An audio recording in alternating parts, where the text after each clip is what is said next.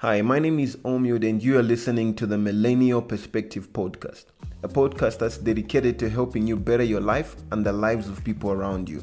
I hope you enjoy this episode of the podcast.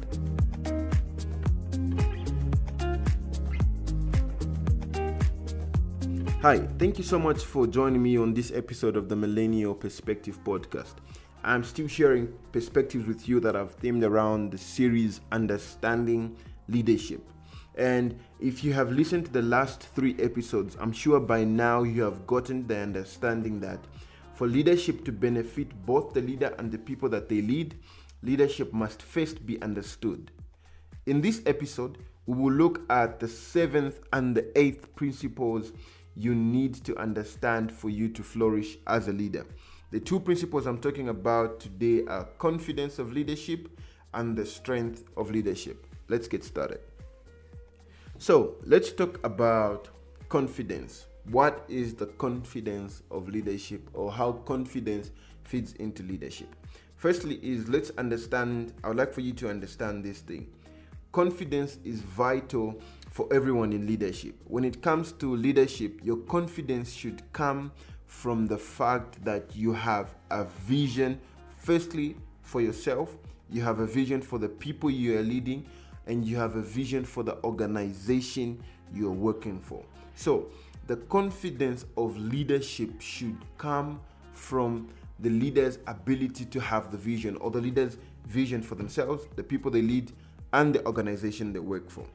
Now, vision is defined in two ways. Firstly, vision is a state of being able to see. That's the vision we have with our with our eyes for those of us who've been blessed with sight.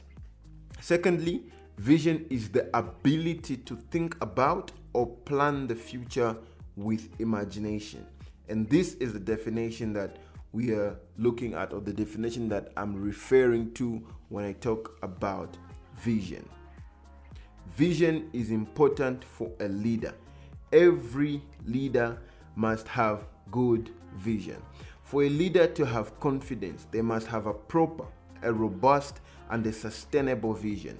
I have been privileged to meet leaders with great visions and unfortunately to also meet leaders without visions. And I will say this leaders without visions are usually intimidated and insecure, especially when they encounter a person who has a vision for themselves.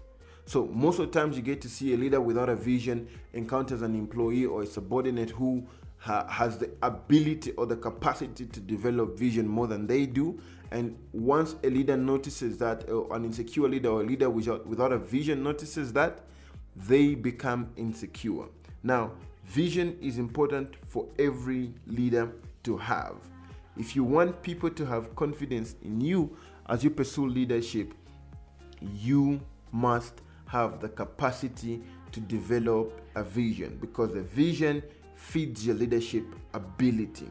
Now, once people realize you do not have a clear uh, or you do not have clarity of vision, unfortunately, they easily lose confidence in you and your leadership ability, especially if you are an individual or a leader who does not clearly have a vision but pretends or projects as though you have a vision for what you're doing or you have a vision for what you're saying.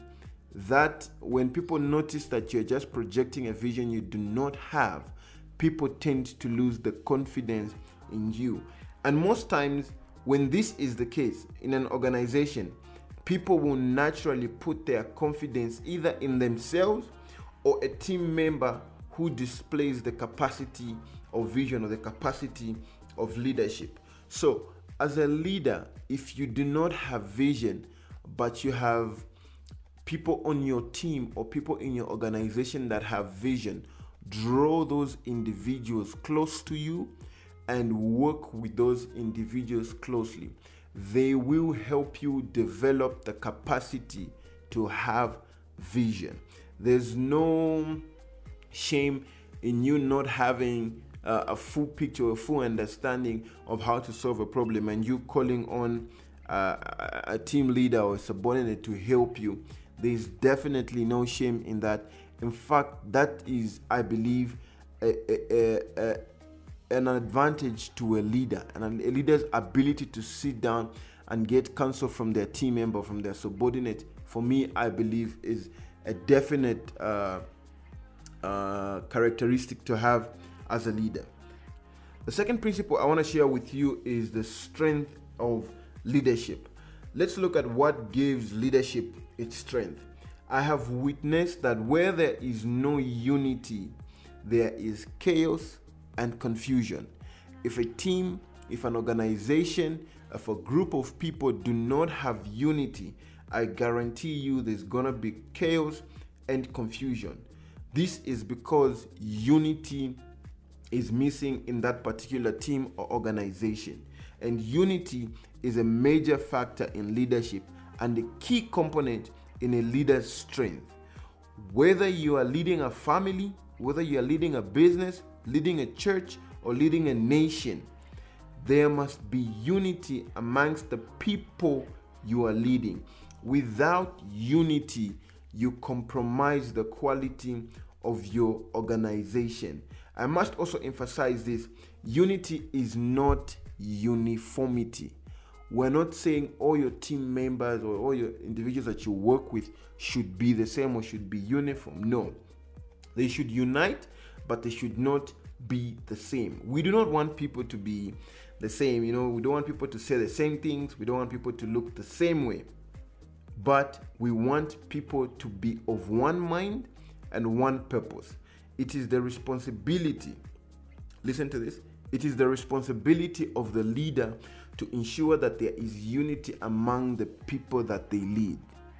Yes, it is your responsibility as a leader to ensure that there is unity amongst your teammates or your team members, your organization, your employees. It is your responsibility to ensure that there is unity amongst them. So, for you to build that unity as a leader, one thing you need to ensure is that you are not biased.